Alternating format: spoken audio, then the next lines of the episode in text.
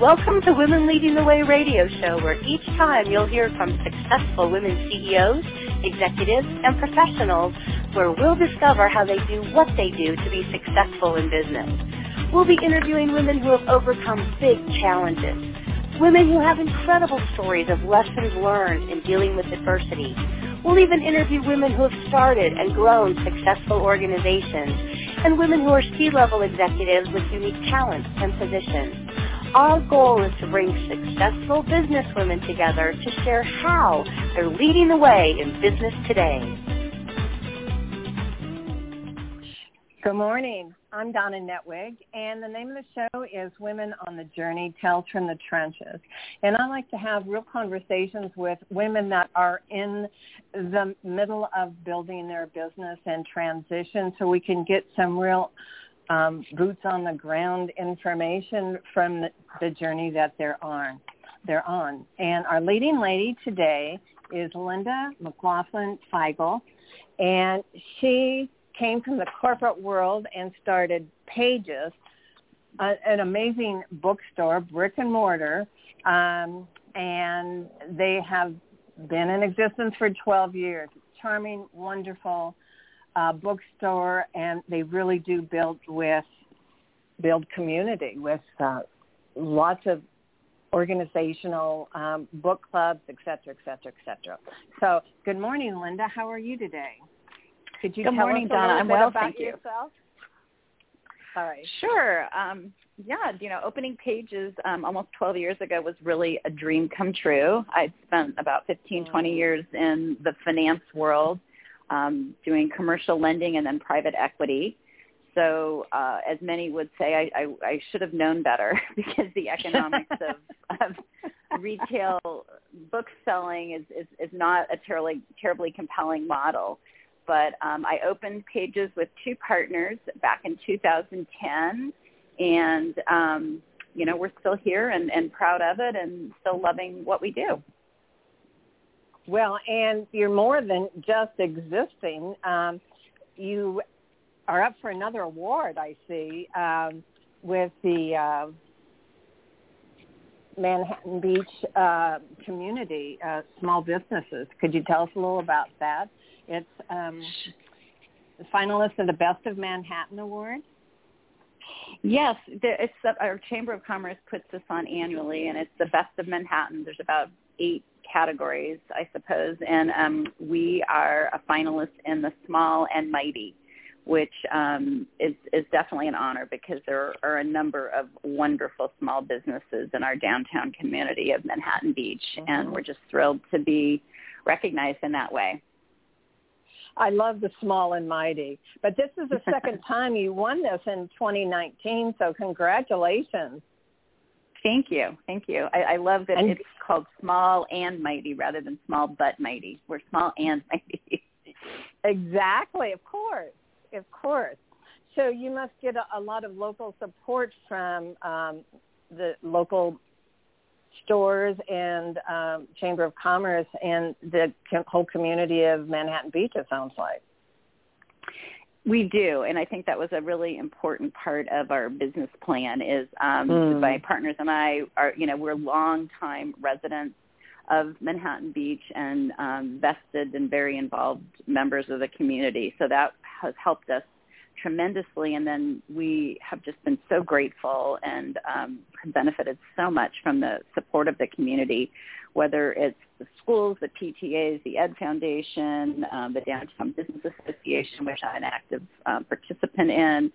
Eh, You know, and as you mentioned, um, even you know local realtors who will do their closing gifts by you know buying books with us, and various and sundry other Mm. partnerships that we forged over the last dozen years. That's wonderful to get that kind of support. Now, obviously, you went out to um, garner that support too. So, how did you do that when you first started Pages? Did you start right away on that, or? We did, and I, I, think it's just a really important part of it. I mean, again, we had connections with the community, but we made sure that the you know the schools, the public library, the local newspapers, um, you know everybody knew that the Pages was coming, and um, that you know we hoped to bring a See, I'm a true believer in that. Every day. Pe- yeah, people forget to do that. Uh, and it's it's pre-marketing. Get the word out before you're ready to open or or to launch a new software program or whatever you're doing. Is get the word out and start building support as soon as you have the concept in our building towards that. It should never be forgotten. So why did you leave the corporate world? Were you getting burned out or was it for this dream you had or so I guess were you pushed or were you pulled to change? um, I was I I was pulled to to leave. I you know I had been doing it for a long time, and that that world is a very very um, demanding mm-hmm. one. I had by the time I fully retired from that, I had three small children, and you know my work days was I would leave the house before they were awake. I was often on a plane, and I'd come home after they were asleep, and I just was missing too many too many things, and um so I'd gone from full time to part time, and then finally just when the office moved even farther away from home, it was time, and so I I, I left. Good, yeah. I think that's the story of a lot it was of people. time. Yeah, yeah, yeah, yeah. So, um, so during this transition period, so did you create other support in other ways other than the community? Did you have um, friends, people close to you, or organizations that you reached out to to, to build information to help build you build your business plan?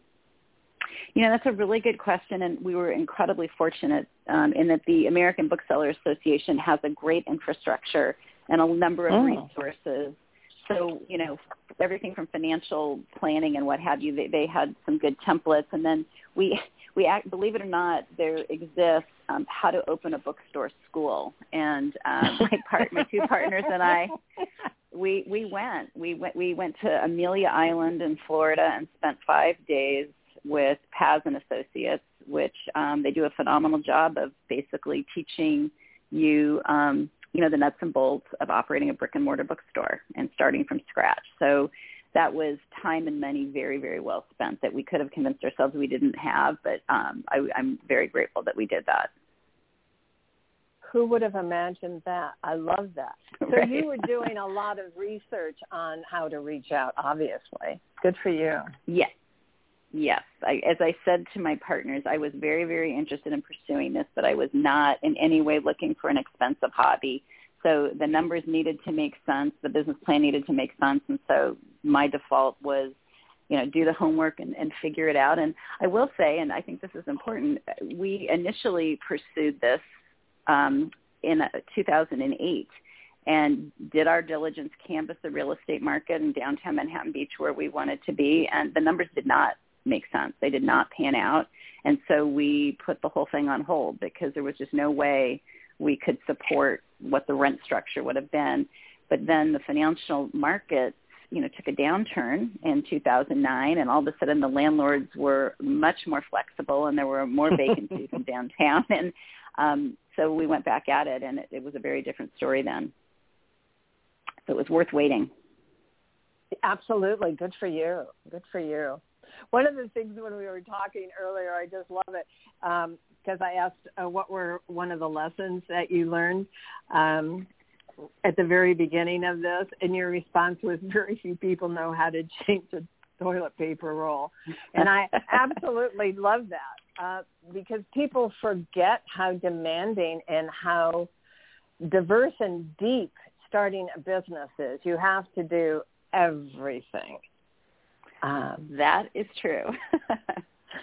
yeah it's not always glamorous. It's changing exactly. the toilet paper roll. It's taking the trash out. It's you know running. I, I miss you. You and I talked about this. I miss.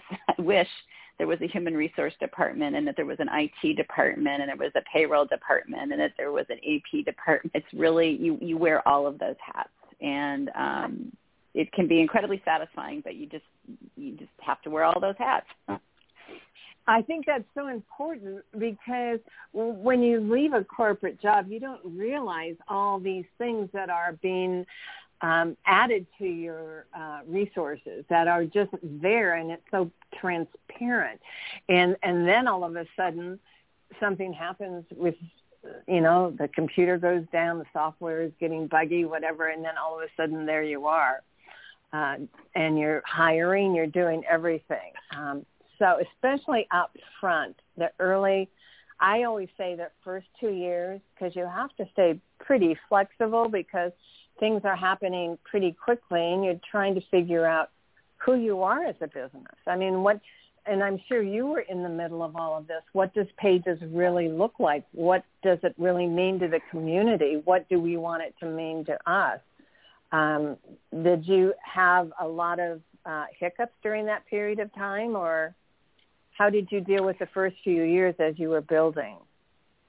Well, I think one of the things is that we were realistic. Um, our financial modeling was very conservative. I think we recognized that you don't get to just hang your um, shingle out and say, you know, books for sale and that you're going to hit the volume that you really hope to hit ultimately to support the, the cost structure. And so we prepared for there to be, you know, a, a couple of years to sort of ramp up, if you will. And mm-hmm. um, you know, so that's that was just part of it. And you know, we as we say, we we do this one book at a time. And um, mm. you know, you, you you you win people over, and and hopefully they tell their friends, and so on and so on. And you know, it involves a lot of giving a lot of things away. We support all the PTAs and donate to all of the auctions, and you know, all of those sorts of things. But really, anything to um, to get the word out there. Excellent. I just I think it's so smart that you were so realistic. Um, and I always say, you know, hope is not a strategy.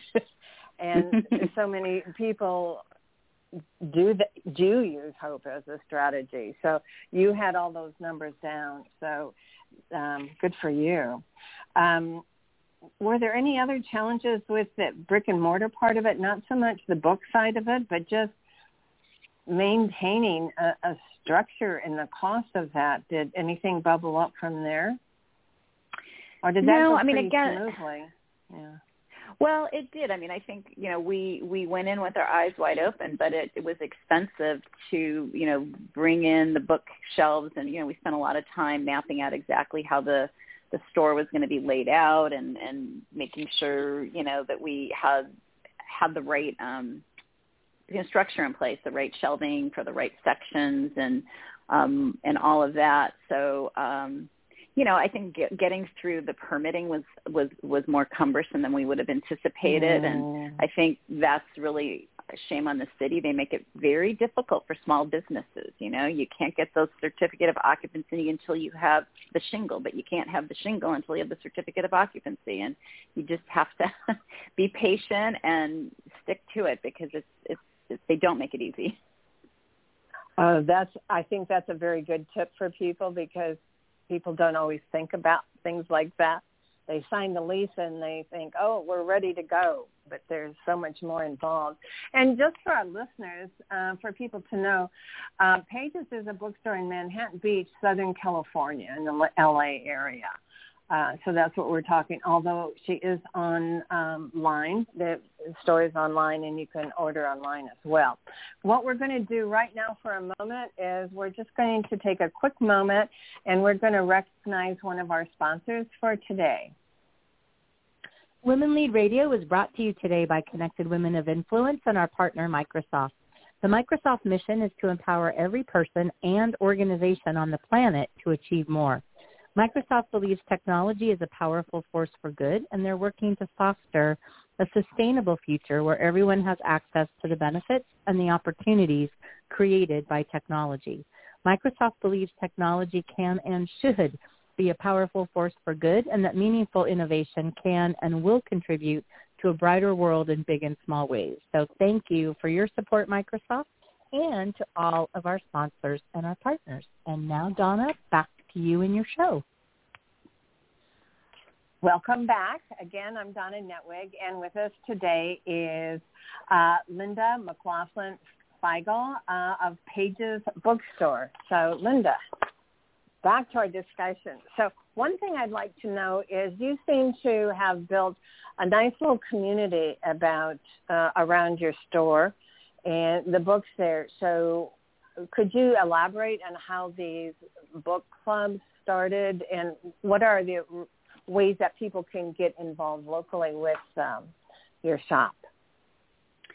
Well, um, we do host, um, I think it's like four or five, six book clubs at the moment. We have a literary fiction book club that meets, um, we call it the Coffee Time Book Club, and I lead that on Wednesday mornings. We have a nonfiction book club that meets in the evening once a month, and it is led by a um, a, a great Pages uh, customer and avid reader who who broached the idea with us about five years ago, and they actually just celebrated their five year anniversary last week. Uh, and then we have a mystery book club, which is also led by a community member who used to manage a mystery bookstore, and he is our go-to source for, for mystery books. And so he leads a mystery book club, and then we have a young adult book club, and we have a middle grade reader book club. And then one of our our staff members, a passionate um, chef, uh, Danielle Anderson, started a cookbook book club that's now been meeting for about six months, and um, that's been really fun too. And you know, these a number of these book clubs went virtual during the pandemic, which was interesting, but it also was a lifeline to so many people. I think people were so so grateful mm. to have a place to mm. connect regularly when we were all on lockdown and we've now resumed in-person meetings but we're doing it outside in our courtyard, and we're still trying to, to provide a, um, a Zoom component for for those who are. I think that's interesting, and let's kind of talk about COVID. Although it's like yeah, it, we, we, we talk about COVID so much, but in your particular case, uh, that had to be very disruptive. Uh, one thing I from um, the book clubs I was curious about is, um, are you going to maintain a, a Zoom book club or any readings that are exclusively on Zoom for distant listeners? Is that in the um, plan, or are you going to bring anything back? Well, like I said, we're still, you know, for a number of the book clubs, we're still trying to, you know, do both. It's a, it's a kind of a hybrid, if you will. And then, mm-hmm. you know, the other thing that we do, eh, just a huge part of, of what we love to do is bring authors to the community. You know, we work with mm-hmm. the publishers when new books come out and bring, you know, authors to the community so people get to see and hear firsthand from these authors.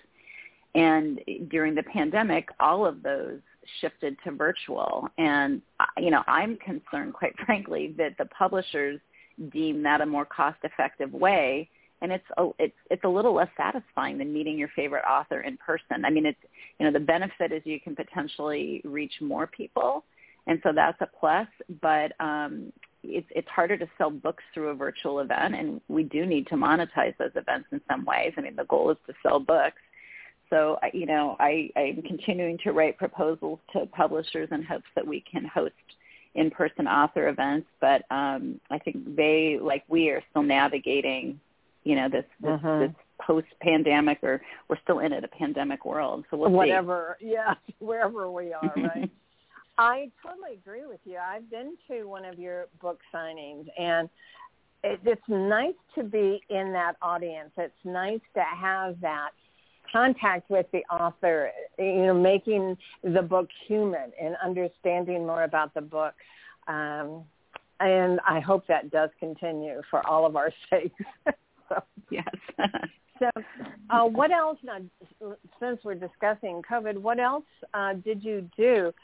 Because clearly you survived through COVID, which unfortunately many small businesses have not.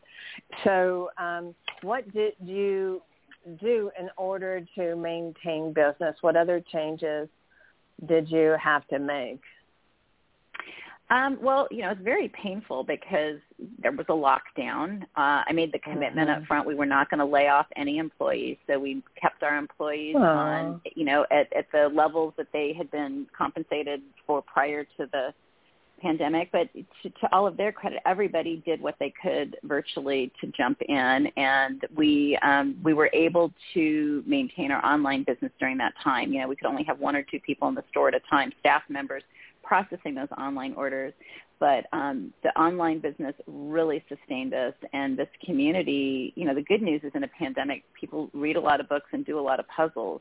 And I think if there was a silver lining and this is probably true for many of the small businesses that I, I know well in downtown Manhattan Beach for sure, is the community felt a, a real um, passion for supporting their local businesses. I think people recognized that they were at risk of losing some of these, you know, cherished institutions. And so, mm. you know, for Pages and for a number of our other downtown retailers and restaurants, we felt a tremendous support from the community and that was very very gratifying and you know i'm i'm hoping that we you know we're working hard to continue to maintain those relationships because we saw a lot of new customers come through our website that we had not previously seen so you know we're working hard to just continue to to serve them oh that's excellent so did you uh, expand your product offering you mentioned puzzles and i know many people were out of stock with puzzles. They were trying to. I have friends that were ordering them from all over the place and having trouble uh,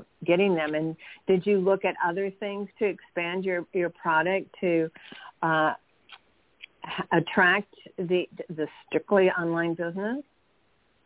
Uh, I don't know that we added new products per se. We definitely in we've always carried puzzles. We've always had a, a pretty nice offering of puzzles, but we significantly changed that and the supply chain issues erupted very, very quickly. So where, mm-hmm. you know, we used to be able to order five of this puzzle, ten of this puzzle. Some of our favorite puzzle suppliers were only selling in carton quantities. So we had to order, you know, 20 of this and 20 of that. And so during the lockdown, our store looked like a warehouse. We just had boxes open of puzzles and we, we were a fulfillment center, truly.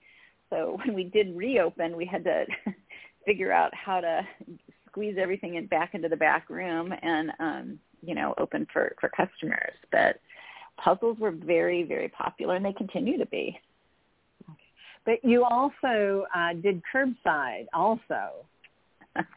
we did. We, we were very lucky. We have a courtyard, and um, yeah, people would do their online orders. We would. We had tables set up in the courtyard, and there would be a bag with their name on it, and people could come and pick up their bags, you know, contactless pickup, if you will. And if um, if if that didn't work, if they gave us a call, we'd run out to the curb and just hand their bag into their car window for them. So um, you know, we tried to make it as easy as possible, and it was a very symbiotic you know relationship i think people were supporting us and we were trying to give people access to books. And we do local delivery for free and for a lot of the seniors who were really not leaving home during the early parts of the lockdown we um we did a lot of deliveries.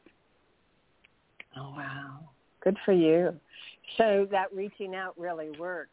So did you learn anything about flexibility in looking at how you promote and things through covid that you want to maintain I think we're more efficient as a result. We, you know, we had to stagger uh. our ah. staffing and um, you couldn't cram three of us in the back room like we used to do. Uh, so we started doing our receiving after hours and our shipping after hours and um, coming in earlier to do, you know, online order fulfillment.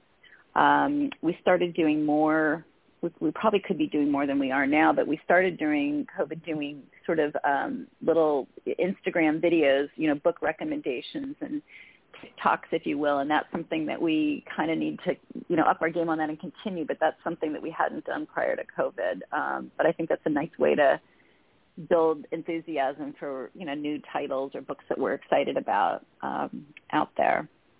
Very smart. Good for you. Good for you.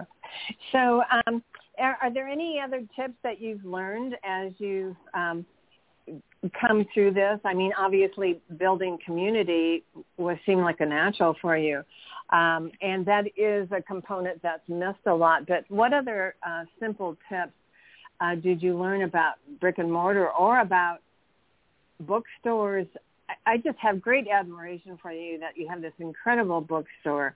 Uh, in a world where everybody goes online, unfortunately, um, and we miss so much of the the human experience of um, asking um, someone about the books, et cetera, et cetera. Well, you know, I, our value proposition has been has always been that um, you know we're not going to be able to compete on price with online retailers or even the discount big box stores. But we hope that when you walk in our bookstore and you smell the books and you get to engage in a very mm. personal conversation with somebody who wants to know what you're reading, what you like to read, who are you trying to pick a book for, um, you know, free gift wrap, free local delivery, all of, you know, bringing authors to the community, all of those things um, more than make up for it. I mean, you know, we're paying rent in a very expensive area, and we want to pay our booksellers as much as we possibly can, so that it's a, a viable, um, you know, a, a viable uh, work life for them. And so, mm-hmm. um, you know, that's that's that's our value proposition, and we are very excited and, and, and appreciative um, of the number of people that embrace it and, and understand that and get it. And you know, even the evil online supplier that we all are not going to name during COVID, they said, you know, we're prioritizing toilet paper and hand sanitizer. We're gonna, we can't, we can't do this other thing, which they always did at a loss anyway. And so I, I'm kind of glad they got out of that a bit. So, you know, I think hopefully we are people's first choice. They're independent bookstores, brick and mortar bookstores are people's first choice when they're buying books. Yeah, because what you were saying is so true. There, it's uh, an experience of the senses when you walk into a bookstore, and it and that's lost if if you're just clicking online. It's totally lost. Yes uh, and there's a romance um, to finding the right book for you at the right moment. I just think that's beautiful. So we're time goes very quickly. We're towards the very end. so I would like to ask you, um, what can we do to support you? Um, how can we contact you if someone wants to contact you? Um, so is it by phone? Is it by email? Or just share with us how we can get in touch with you and how we can support you. Well, thank you for asking, and I would say all of the above. we are, um, as we say, we, we're nimble and, and easy and, and willing to work. You know, um, our, our website is probably the best and, you know, you can order any book and if we don't have it in stock, we order it for you. And we have a number of customers across the country who have come to appreciate you know, like our children's specialist, Pam Page, is a wonderfully um, inspiring and well-informed children's specialist. So we, I have customers in New York who about every two or three months they shoot us an email. I need more books for my seven-year-old and my nine-year-old. She loved this and she loved that. What can you recommend? And we'll send a list of recommendations and then, you know, $200 later we send a big package of books out to New York and get big enthusiastic thank yous. So you know, shopping with us online, emailing, you can do that through our website as well. But info what is, at it, Well, we're talking, what is, what is, I don't mean to interrupt, but what is, well, we have some time. What is your um, website? pagesAbookstore.com. So P-A-G-E-S-A-B-O-O-K. Is that correct? Correct. Exactly. Excellent. Yes. Good, good. Yes. And and the phone number? Three one zero. Contact you. Sure. Three one zero three one eight zero nine zero zero and email is info at pagesabookstore.com. But, you know, our website has bestsellers on there. It has staff picks on there. It shows what events we have coming up in the future has pre-order opportunities for big titles that you know Brene Brown's coming out with a new book this fall, and um, so the website's a great place to at least you know, introduce yourself to pages if, if if you're so inclined. Perfect. So that would be really the um, the first place to go. I'm kind of curious with all these book clubs. Um, so if somebody wants to know about mystery books, uh, do these people uh, are they kind of your specialists like you did with the children's book, or do people keep track of uh, what the new hottest mystery books are just by looking at what the book club is reading at the moment? All of the above. I mean, you know, we have a mystery section in the store, and um, you can on the website too. You can see what all the book clubs are reading, uh, and you know, so I think that's a good a good place to to start if you're looking for a book. Okay. Okay. Excellent. Okay. Well, we are out of time already. So thank you so much. It was such a pleasure talking with you. And um, I'd like to thank everybody for listening today um, to, to, Connected Women um, of Influence. And um, we are every Monday and Friday, Monday morning and Friday afternoon. So thank you very much for joining us today and have a wonderful week. Thank you so much. Thank you, Donna. Women Leading the Way is produced by Connected Women of Influence, the premier private membership organization where like-focused, business-to-business executive and professional women connect, collaborate, and cultivate a vast network of high-level affiliations, resources, and professional relationships. For more information about Connected Women of Influence, please visit our website at connectedwomenofinfluence.com.